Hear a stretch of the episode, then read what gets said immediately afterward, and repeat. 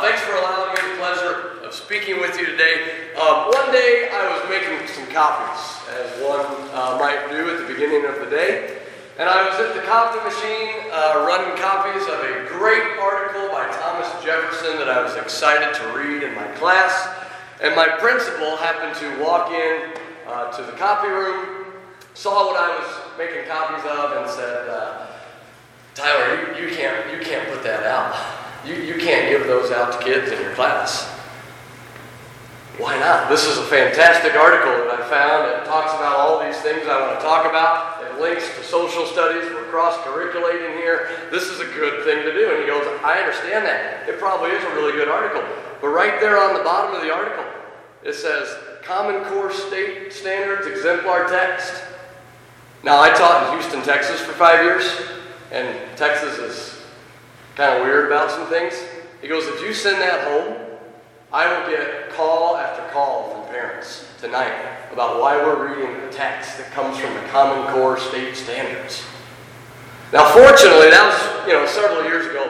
We have moved on to a lot more important things to disagree about. Um, so I'm very thankful for that. But when Common Core was first starting, it really did ruffle a lot of feathers. And if you were teaching during that time, it was a little difficult to navigate what do these mean? How do we explain them to parents? How are we using them in the classroom? And is Satan really using them to twist the minds of our children?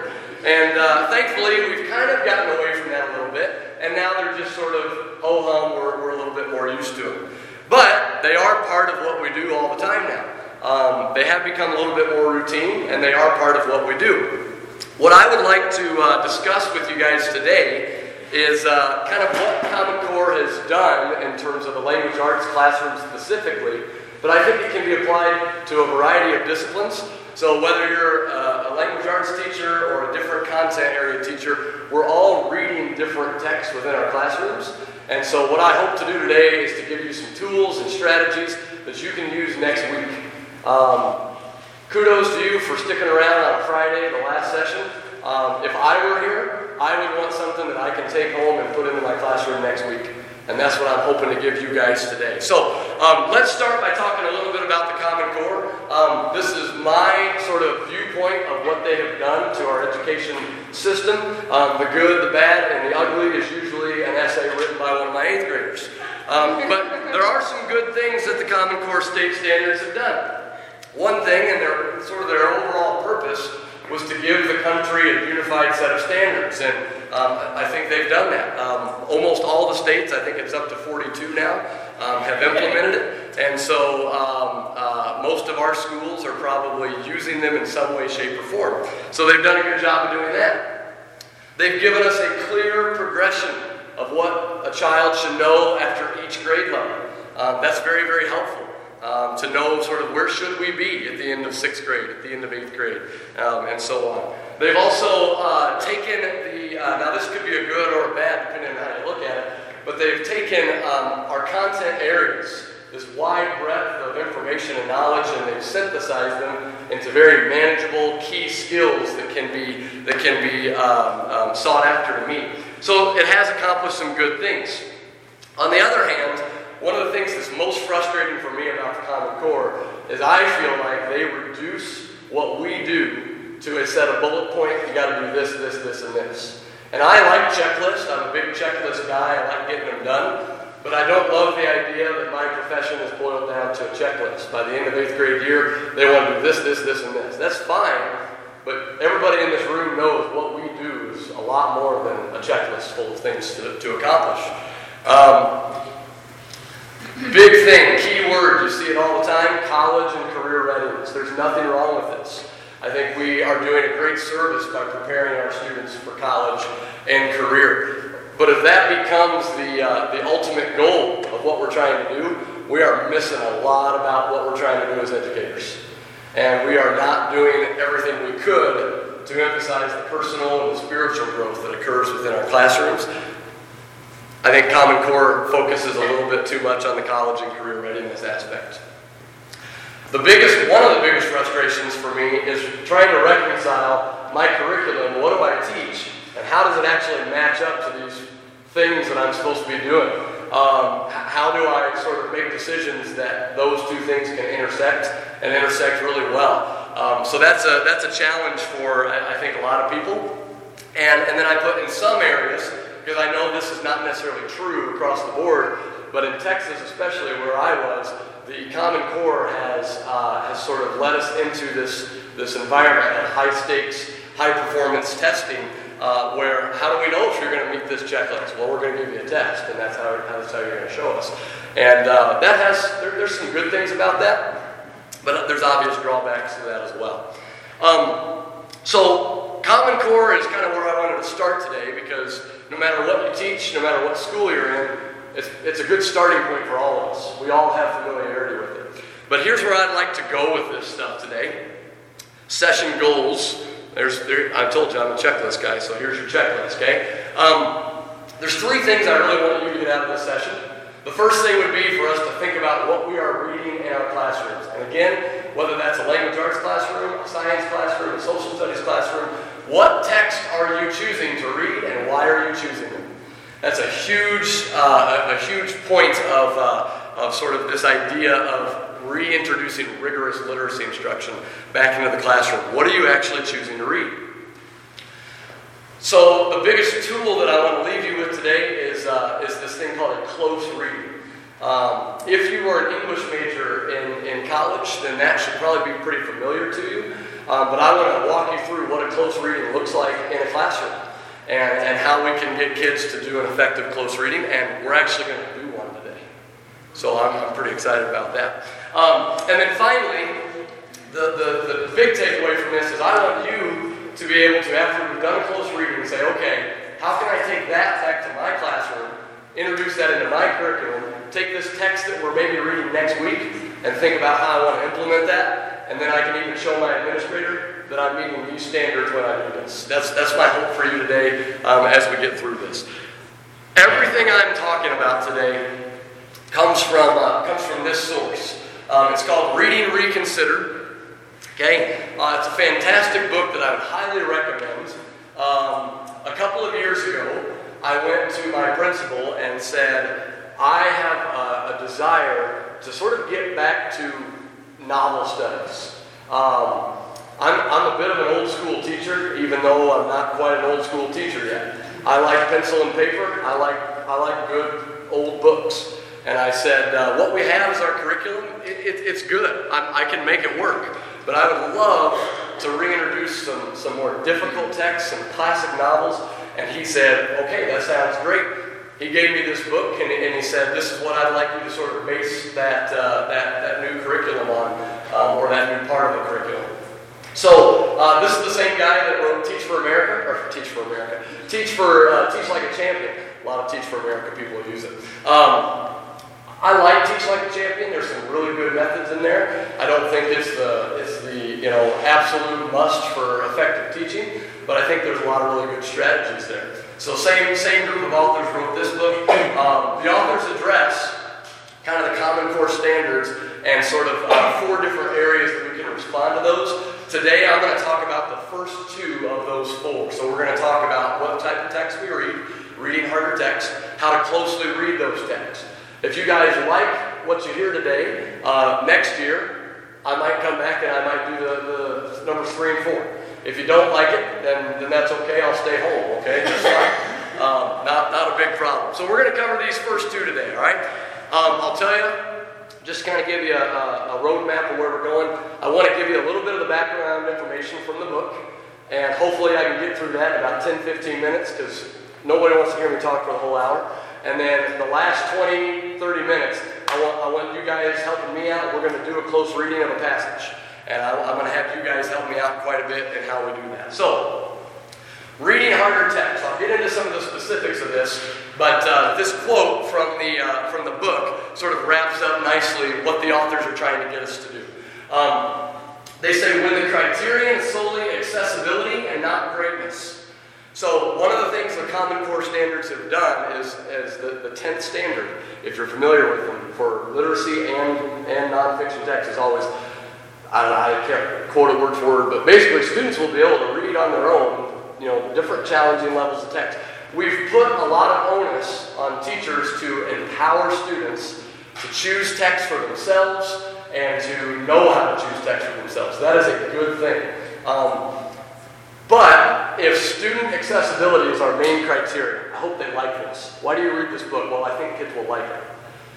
I, I think we got to take a step back and re-examine, is that our only reason why we're putting this text in front of a kid? So when that is our sole criteria, the result is that students who start out as weak readers almost never study the same rigorous texts that imply our highest expectations, and are almost never offered the opportunity to read and master what's truly considered great, and are rarely asked to push themselves and find that they are indeed capable of bringing great insight to even the most challenging situations.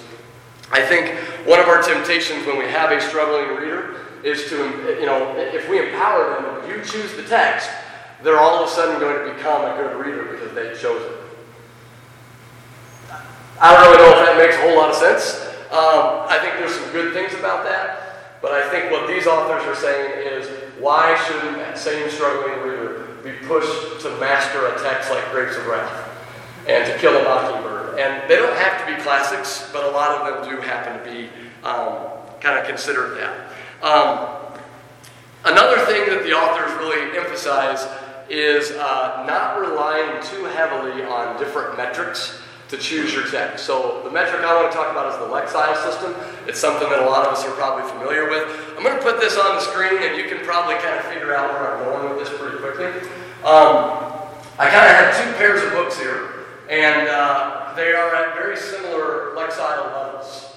And so according to the Lexile metric, uh, these books are all sort of uh, considered to be in the same vein in terms of their uh, in terms of their uh, vocabulary, their difficulty. And so the first two, the, the school story. Now I'm going to come out right now and say I, have not read this book, okay? But I did read uh, the Amazon overview yesterday, so I, I, feel pretty equipped to talk about. Um, the school story and the giver are both 760 Lexile levels. Um, if you have had experience with either of these two books, um, you know that one is a much better book to read with middle school students than the other, um, and, and, it's The Giver. Um, so a little shout out to Lexi. She's, she teaches the seventh grade. Um, everything Lexi does in seventh grade makes me look better in eighth grade. Okay? Um, she does a phenomenal job. When, when I get kids to come into the eighth grade and they start, they start jumping at things they see, because she goes through signpost teaching. She does a lot of signpost teaching. It makes my job so much easier because I don't have to go back and, and set that foundation. She's already done it for me. And one of the books that Lexi reads in seventh grade is The Giver. So when I, as an eighth grade teacher, introduce another dystopian type of fiction with the same type of complexities, uh, they are already set up and equipped to, to be able to tackle that difficult text. Whereas the school story is a very, um, it's a very sort of uh, rudimentary type of story. Um, the plot line is very basic. There's not a lot of complexity in the narrator's voice, the point of view. Um, the, the plot line is one, is very linear. It doesn't move around. Whereas The Giver, you have a lot more complexities in the way that the author is actually telling the story uh, from the different points of view. And when you expose a kid to that, they're going to be more set up for this. The other one that I, I, chose because I actually taught both of these books in Houston in the seventh grade is The Outsiders versus The Lord of the Flies. This is another one where they are they are almost paired similarly, 750 to 770.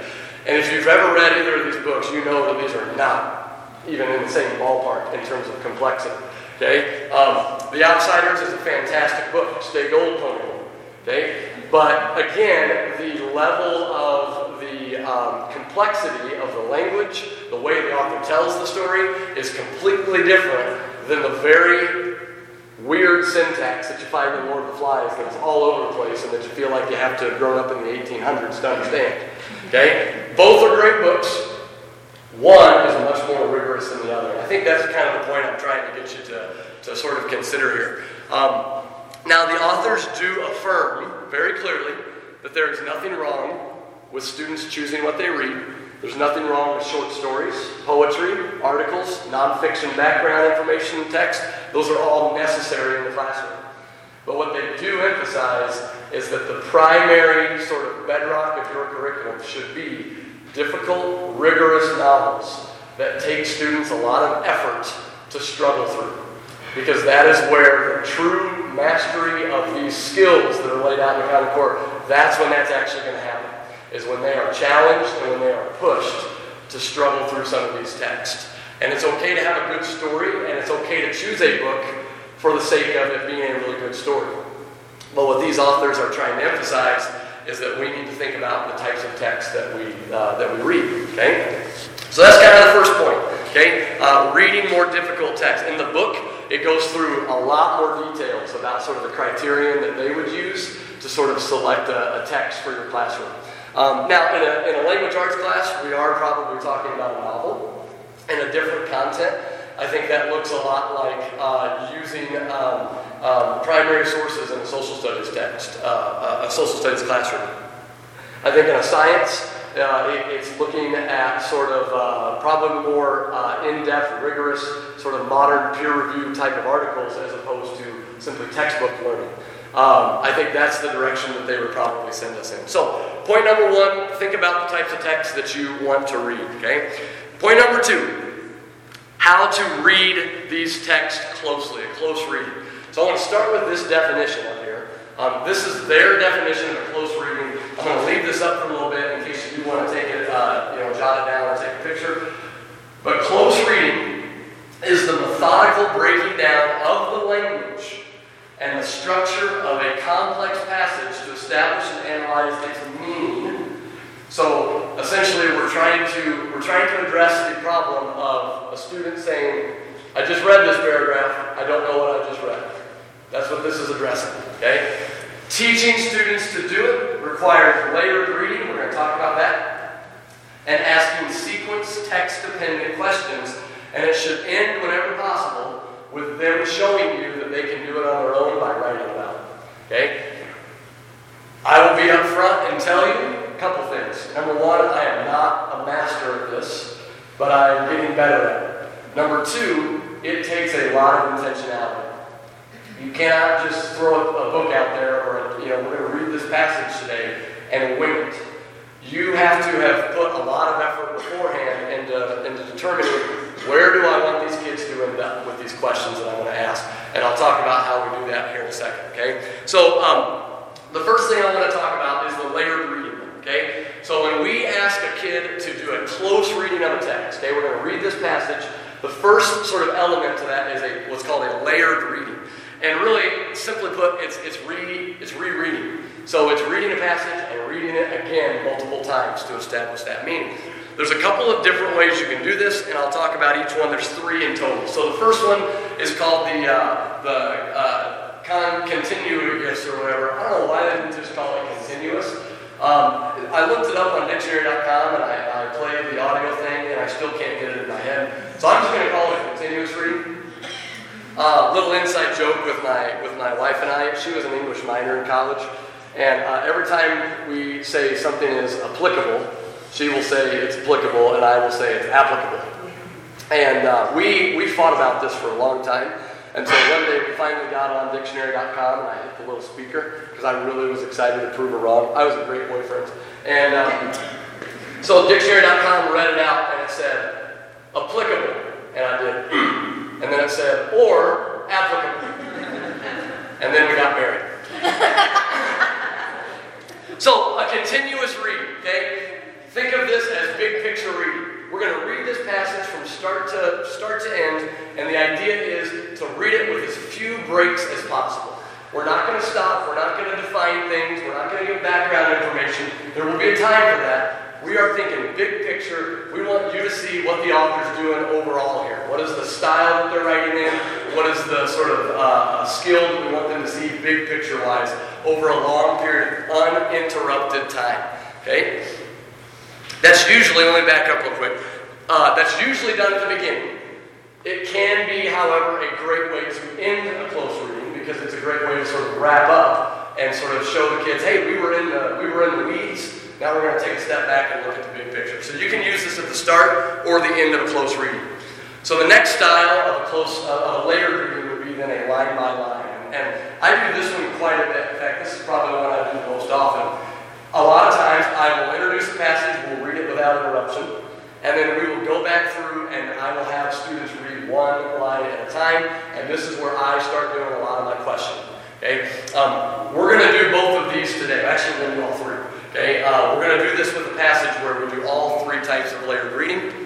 The final type is what's called a leapfrog reading.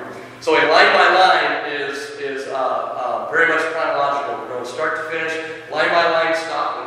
Mean? What can we learn? All this sort of stuff. A leapfrog read says, I really want students to figure out how the author is using symbolism with this object throughout the entire passage. And so we're not going to read every line, but every time that the red balloon is talked about, we're going to go there. And we're going to, we're, we're going to see what the author's doing with that particular thing. And you follow one thing throughout a passage uh, wherever it shows up.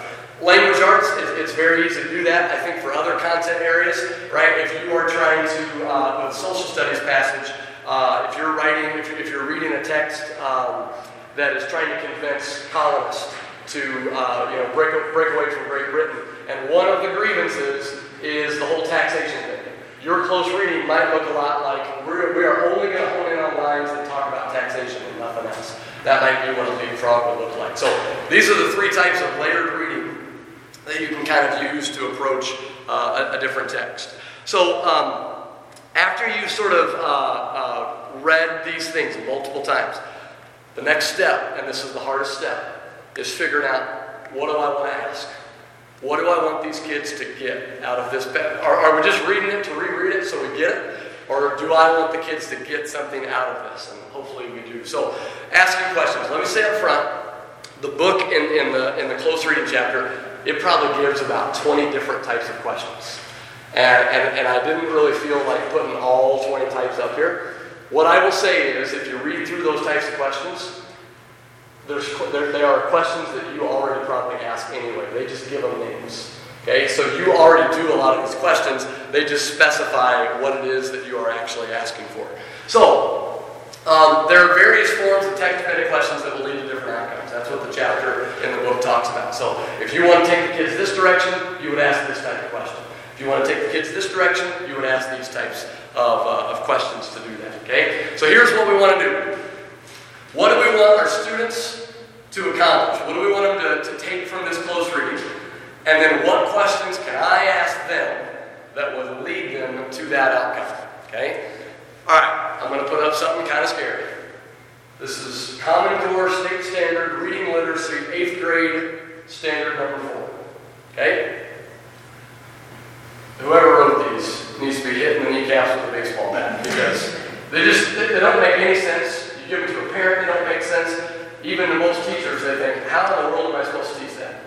Determine the meaning of words and phrases as they are used in a text, including figurative and connotative meanings. Analyze the impact of specific word choices on meanings and tone. Include analogies or allusions to other texts.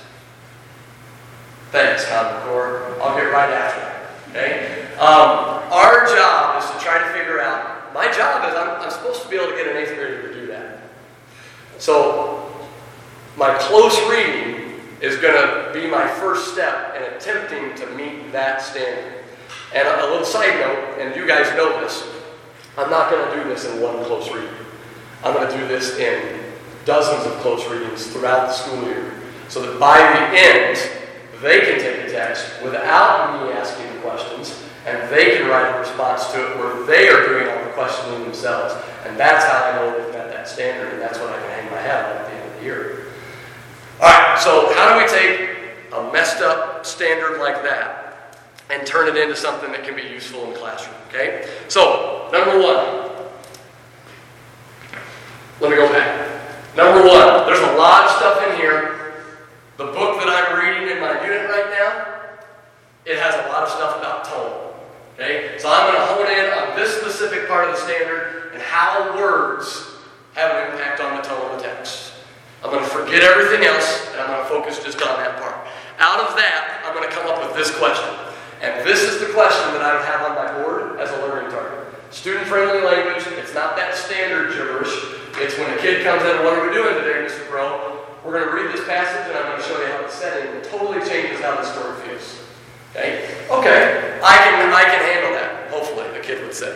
Or they would moan and complain and put their head down on their desk. Now, before I jumped in the passage, the very first thing I would do is I'd say, kids, before we jump into this and we try to answer that question, I need to remind you a couple things. I need to remind you what setting is, and I'm going to remind you what tone is. And I would do maybe a five minute recap of what these two things are. And I would say, remember in Mrs. Rody's class in seventh grade when he talked about these things? She did a great job. Awesome. I don't have to teach them again. Good job. Okay? And so we would read, we would reintroduce these, get them fresh in their minds.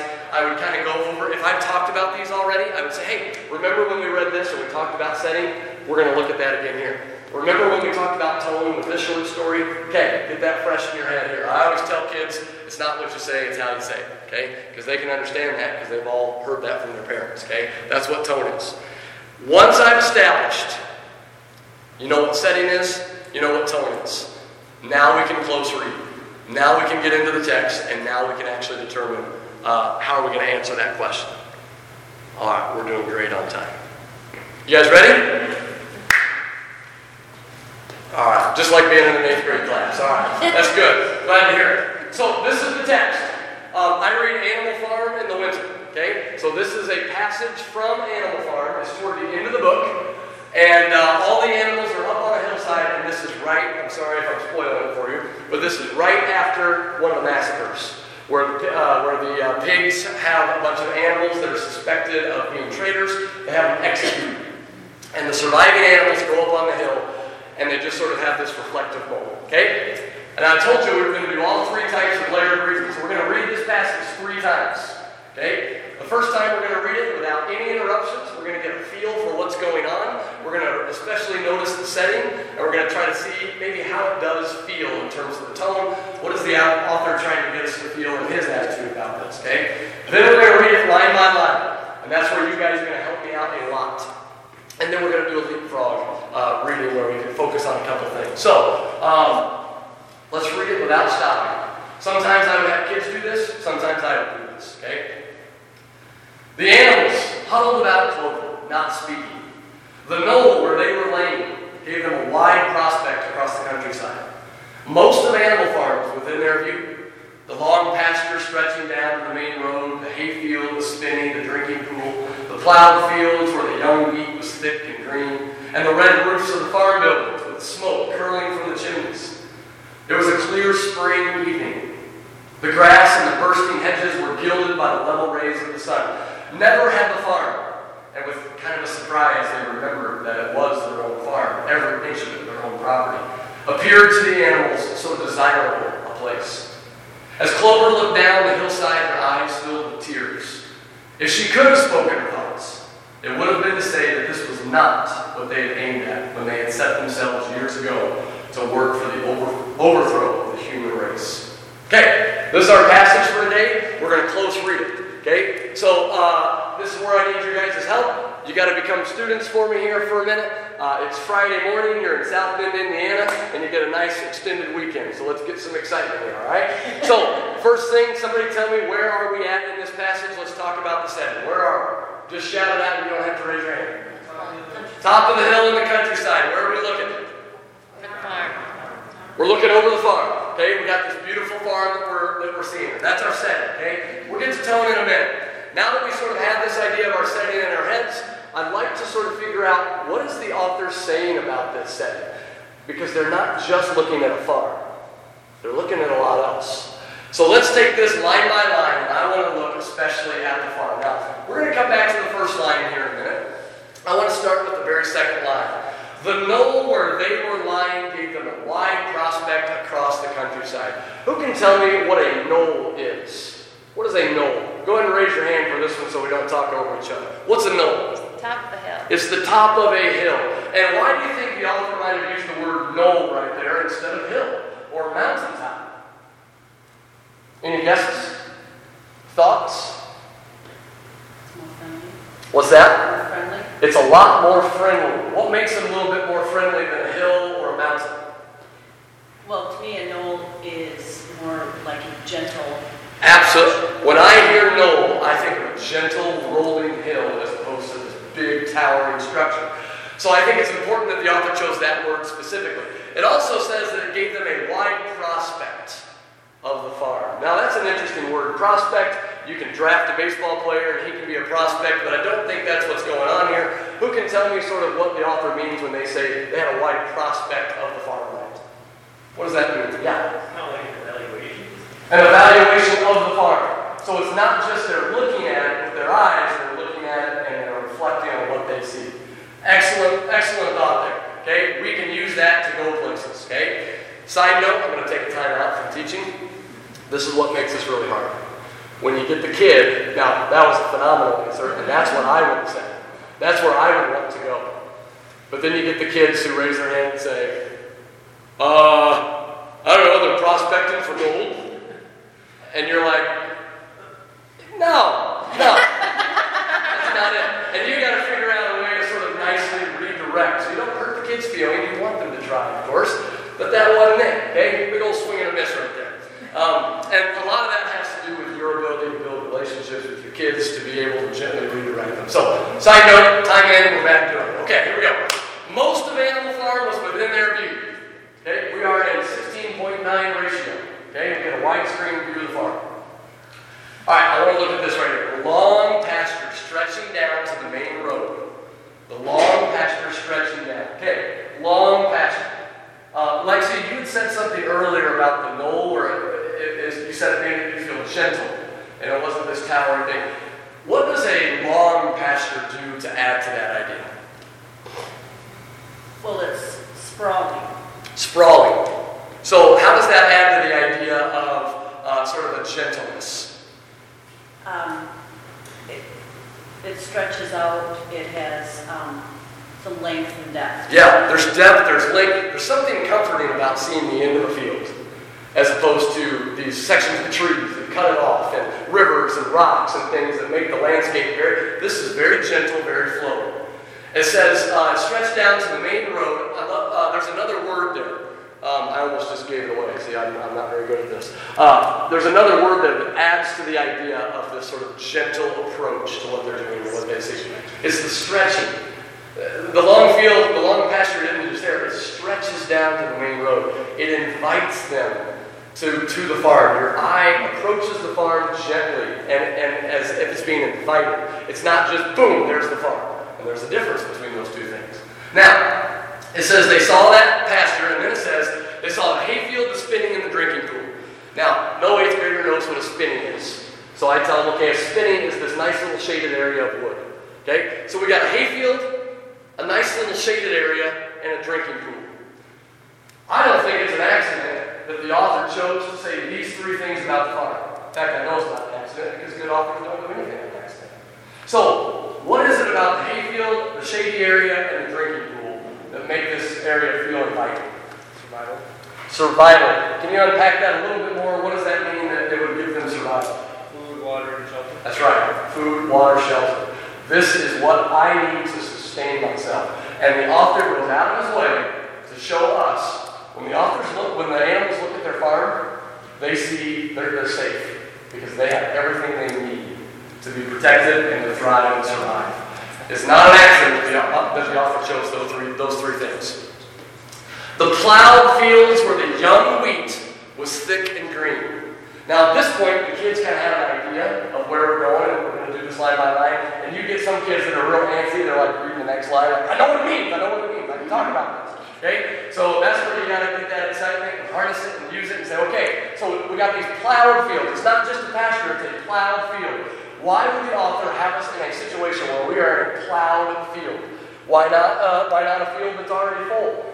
Or a field that's in the dead of winter? What is it about a plowed field that adds to that, that sense of gentleness and, and invitation? There's hope for the future. Oh, well said. There's hope for the future. There's new growth. There's new birth. And we get to see a recreation of what is happening here. Uh, there's a hope for the future. And, and that hope, that idea of hope, there are a few other words that the author uses in this passage to add to that idea of hope. Who can tell me one of the other words or phrases that is used to add to that idea of hope? Yes, sir. Uh, the, where it says clear spring evening, spring. Oh, yes. Yeah. So the clear spring evening. You're going ahead. I was going to talk about that next. So then the author goes and he, he actually, in case we were wondering, like, am I really right about that? Yes, because it's springtime. And springtime is when new things are born and when hope is reborn. But if we go back to the last line, there's a few other phrases and words that the author puts in there to sort of add to this idea of hope and renewal. Young wheat, thick and green. Young wheat, thick and green. Okay? This is this is a hopeful springing up of new life, green, excitement, thick and green. It's lush. There's a lot of hope here. Okay? Alright, if we were to keep going, the plowed fields where the young wheat was thick and green, and the red roofs of the farm buildings with the smoke curling from the chimneys. Okay? Now, time out. This is where, as an English teacher, you got to be a little intentional about what you pick. Okay? One of my favorite memes is of an English classroom, and uh, they're reading this passage, and it says uh, uh, a student is trying to impress his English teacher. And, and there's a passage that says the blue curtains, and the student goes, well, I think the author, the, the curtains are blue to represent, you know, the, the sadness and the depression that the character is, is experiencing right now, and they're on the other side of the window. And then it goes to the English teacher, and it's like, it was some inappropriate language, but it said, no, the curtains are just blue. Not everything has to be something that is this big, profound. Is there a reason that the roofs of the farm buildings are red? Maybe. But here's the thing I want to talk about tone and setting. And I don't necessarily see where the red roofs add to that conversation. So I'm not going to stop and spend time to, to point those out. If a kid brings it up, that's awesome. And, and, and Lex is going to bring something up here with the red roofs. Well, I'm just thinking that the author's bringing in color to let the sensory images take hold. Mm. The students can more picture. Especially right after the line where we have the thick green grass. So there is some contrast there. Hold that in your back pocket because contrast is something that I want to talk about later on. Okay? Um, but there is something I do want to point out in this. And it has to do with what Matt said earlier. I want to talk about the smoke rising from the chimneys. So, why does the smoke, and it says that it curls from the chimneys?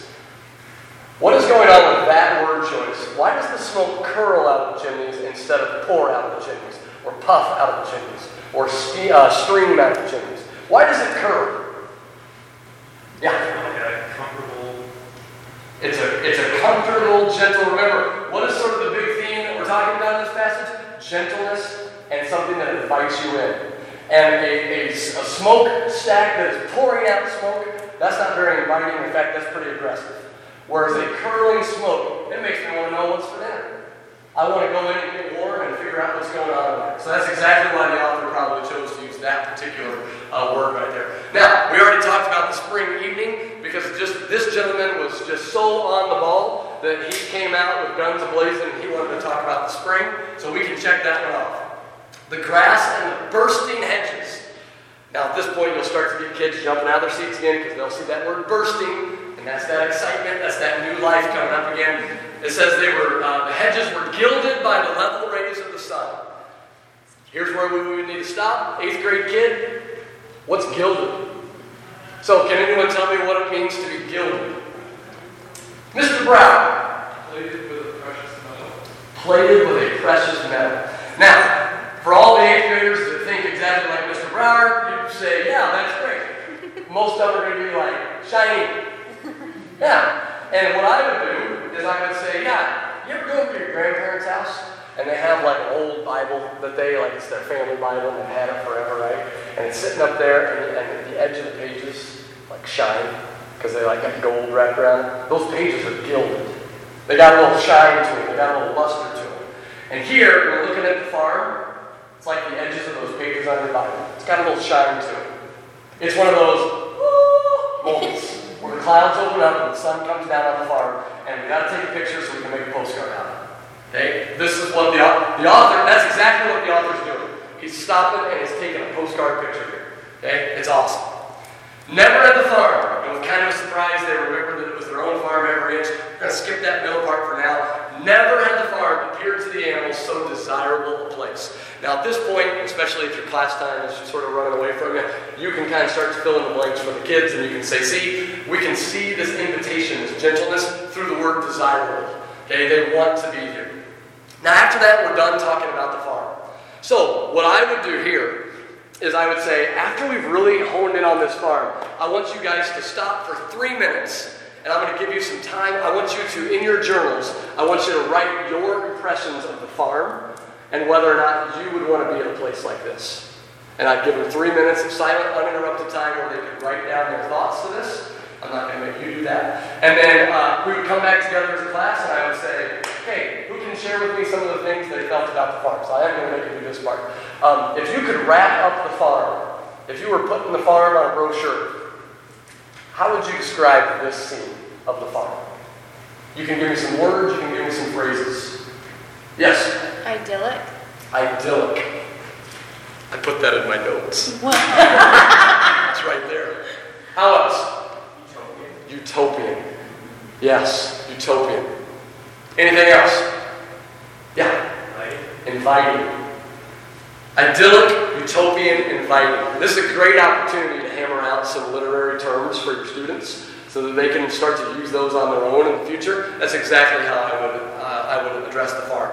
And this is where I would take those words and I would turn a 180 degree pivot and I would say, I totally agree, the farm is idyllic, it is utopian, it is beautiful, and yet they're all crying.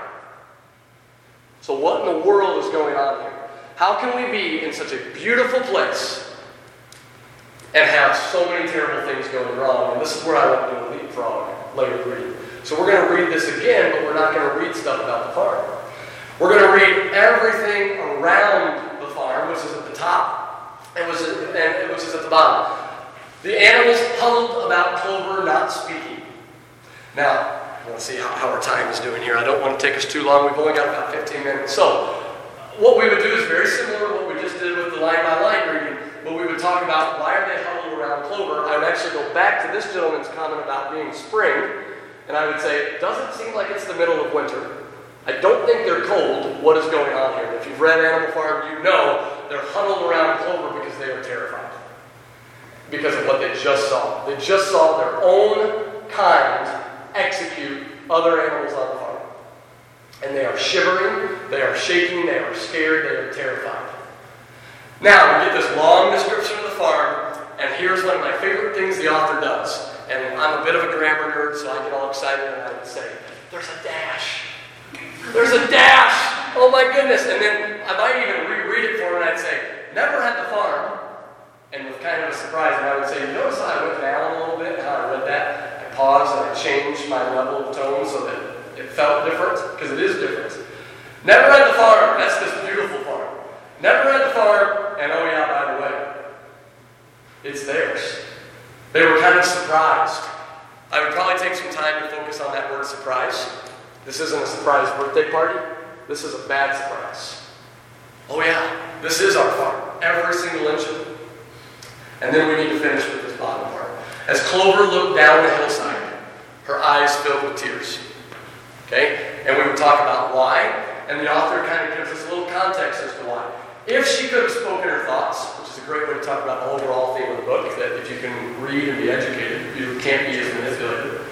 If she could have spoken her thoughts, it would have been to say that this was not what they had aimed at when they set themselves years ago to work for the overthrow of the human race. Now, it's not what they had aimed at. If you remember a while ago, we had two goals for this close reading. And those two goals were to try to figure out how does the setting, how does the setting make this story feel different with the tone?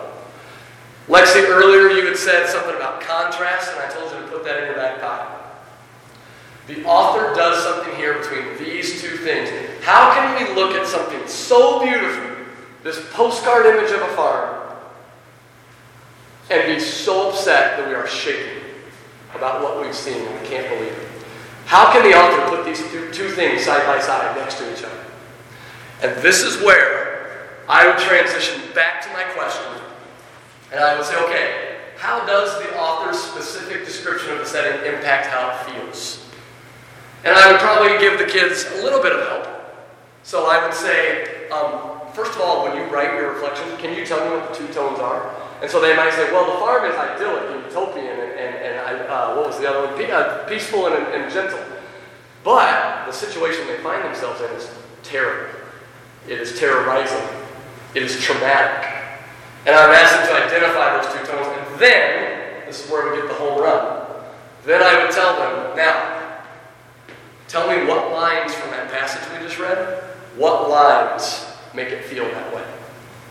If you can pick one line to show that the farm is beautiful, give me that line. If you can pick one line to show me that the uh, situation is terrible, tell me that line, put them side by side, and explain how the author does those at the exact same time. And then, this isn't for the kids, but this is for me. Um, oh, I'm sorry, this, this was the question. I would tell the kids and explain then how they contrast. This is for me. I can go back to my poorly worded standard. And I can say, okay, a kid just wrote a paragraph and gave it to me, explaining how different words in that passage created this idyllic farm setting that was set up next to this horrible situation. They're not going to do it in one time, but after we do this a couple of times, I might be able to start to say confidently, my kids have achieved reading literacy standard 8.4, or at least get close to it. Okay? So, um, and again, this would all be uh, silent writing time, um, where they would write in their journals and have that ability to reflect on this. A um, couple things here. This is just a few of my observations. I've started doing this. This is my second year doing this type of stuff. Okay? Um, so, number one, you can't do this every day. You will burn your kids out. You will burn yourself out. It's, it's intense. Okay? It's, it's hard. I do it once a week. Okay, so Thursdays are a close reading day. So every Thursday, kids know we're going to look at a different passage and do this. Um, so I do think that they should be done regularly um, so that they can start to see a pattern. If you only do this once for Animal Farm, they're not going to be able to see the big themes that show up time and time and time again. So you do want to do it multiple times. Um, I, I said this earlier, it can be very difficult not to supply the answers. You all were very willing and you were great. Sometimes a class isn't. And so you're sitting there being like, come on, what does the smoking, curling, you know, the curling smoke of the chimney mean? And, and, they, they won't tell you. And it can be very hard not to just say, okay, I'll tell you. Okay? Give them time and space to be able to do that. And sometimes if they won't talk, I'll do the little, okay, turn and talk to a partner for 10 seconds and tell them what you think. And now that they've told somebody else, they might be more willing to tell me. Okay?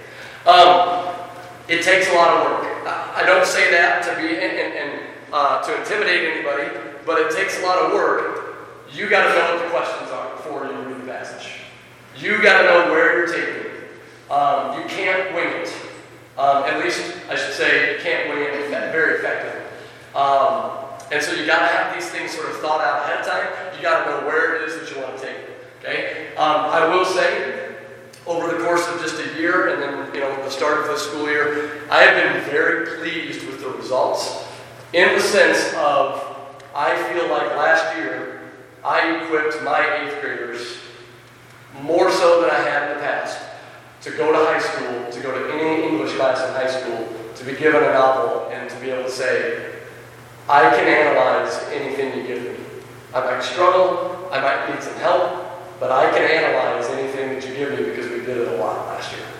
And so I've been very pleased with the results, and I did find that by the end of the school year last year, Kids just knew. They knew where I was going, they knew what I wanted, and they were able to sort of kind of lead with me um, through the book, which was pretty cool. We do have a few minutes. Um, if there are any questions, we got about 10 minutes. Not that we have to fill it all, but um, are there any questions about this book, the way that those close readings are done, the way we choose texts, um, why the Yankees keep striking out against the Astros pitching? Okay. Yes, ma'am. I don't have that question. Yeah. um, so I also teach um, eighth grade, and I'm curious as to what novels you chose. Yeah. Um, I start the year with Johnny Tremain, which is kind of goes back to those Lexile levels. That's like a fifth grade book. Uh-huh. If you've read Johnny Tremain, it's not written for fifth graders. And um, I choose that for that reason. I also choose it because in eighth grade our social studies goes through that period of history. So it's actually fun. Our kids are right now working on a newspaper project where they're writing about why we should break away from Great Britain, and they're using uh, things in Johnny Tremain to, to explain that story in their newspaper articles. So that's pretty cool. So we, we like to do that. We're big cross curriculators where I come from. So um, in the winter, I do Animal Farm. So this is in January, and then a big section of the spring we do The Hobbit. And then in the, uh, in the month of May, we finished with uh, Gary Schmidt's Orbiting Jupiter. And so I, I've chosen those. You have historical fiction, you have dystopian, sort of a political commentary, you've got fantasy, and then you've got sort of a realistic teen love story type thing to end with. I always end with that one because it's their favorite, so they, they enjoy that one the most. So, um, yeah, that's kind of why I've chosen those, and, and uh, it could change down the line, but that's what I do right now.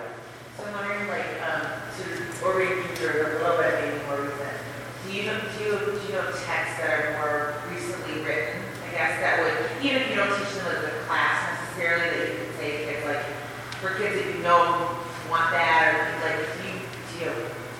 Are you talking in, in terms of like background content for to help us understand the book better, or? Um, no, I mean, maybe just more challenging texts that Mhm. are written the last four years. Yeah, yeah. Sometimes that's a hard. It is, it is, right? Because like I told you earlier, I'm an old school type of teacher, Yeah, and that doesn't mean that there are great books written right now. that's right. And uh, I usually defer to my lovely coworkers over here. This is our librarian, as well as the uh, advanced ELA uh, teacher. And so she's somebody that I can kind of ask those questions to. And even if we don't read them in class, I can recommend them to a high level reader to say, hey, like, if you really enjoyed what we did here, you got to check this out. And so um, I'm, I'm fortunate that I have people like that because I tell kids I'm, I'm not a great middle school language arts teacher in the sense that I don't read teen fiction. I, I, I can't stand it. Joy reads everything that comes to the library. I want to read about IndyCar and economics. Why would you want to torture yourself by reading teen fiction? I don't understand. So, so that, and I tell kids up front, like, I'm not your best resource, but next door there is somebody who will crush it for you. Yeah. No, good question. Yes, ma'am. Can you speak to what you do to help build background? Yeah, so- that- Yeah. So Thursdays are my close reading days. Wednesdays are my slow down and just read days. Tuesdays are my background day. So usually I will have either a nonfiction article. So for Animal Farm, we do a lot of background reading on Joseph Stalin and the rise of the Communist Party. And uh, we, we try to get the kids to form a revolution and revolt and things like that. We don't really, but um, I taught Animal Farm in Houston, and uh, we had very, very, very strict lunch ladies, and I may have accidentally started an uprising against the lunch ladies one day, and uh, I got talking to by the principal after that. So, um, but yeah, so Tuesdays are the days that I will introduce a text uh, that might, it might point to a theme, it might give us background historical knowl- uh, knowledge. When we do um, Orbiting Jupiter, I did a lot of articles about what is true love, and, and things like that. And uh, we read an article about the foster care system because that's what the main character struggles through. Um, so that's typically that's Tuesday, and then we don't just read it. I do a lot of my nonfiction skills on, on those days, and then when we do get to Thursday, it just it just helps us to be able to call back to that and say, hey, like we talked about this a couple days ago. Yeah, yeah. Do you assume that everybody's reading at the same pace? And what do you do with kids who just want to read the whole thing? and- Yeah, we do typically, uh, we, we do read a class together. Um, and there are kids that obviously read ahead, and there's plenty of kids that don't read at all. Because here's the thing kid, eighth graders are smart. And they, they figure out very quickly if I just show up on Thursday and get involved in this close reading, and then I can knock out the quiz on Friday, I don't really actually have to read Johnny Japan.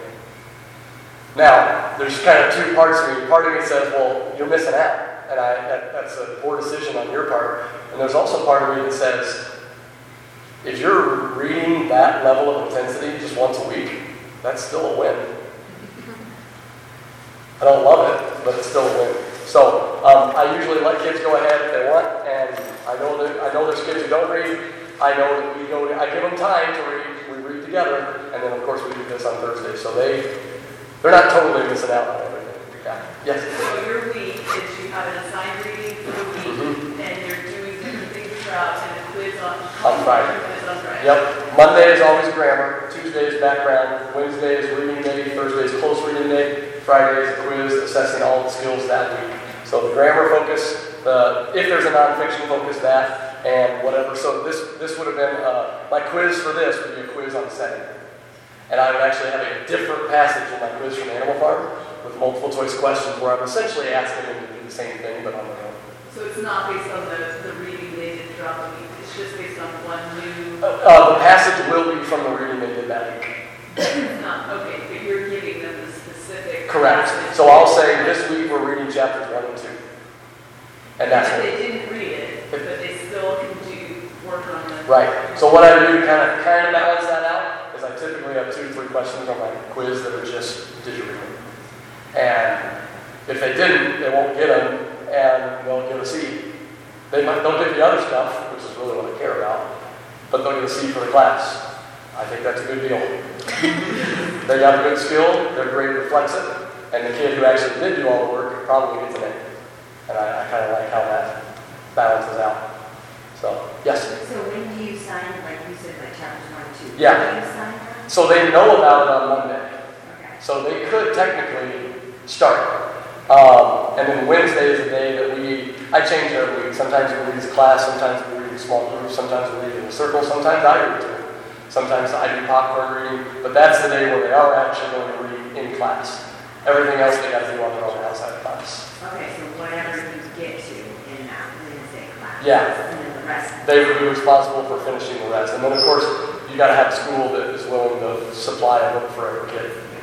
So, which I, I'm thankful that I do. So, yeah. Any other questions? Yes, ma'am.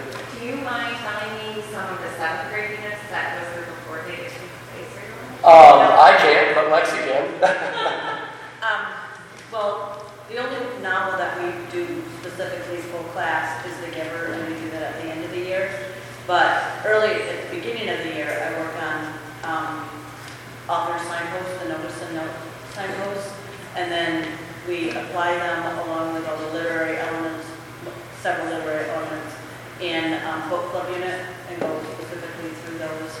And then, um, incorporate them again when we do poetry. And so we're looking at different types of texts and authors craft throughout those. And those signposts are key in seventh grade because then they come to eighth grade. And this, what we did is essentially, you're noticing that I'm asking them to do the same thing. The language is a little different, but they are already very comfortable with doing that because they've done it in seventh grade already. So, and sixth grade, sorry, Karen. Sorry. Yeah. That's your first tackle. Good job. Any other questions? I don't want to keep you any longer than you need to be. Um, thank you all very much for attending.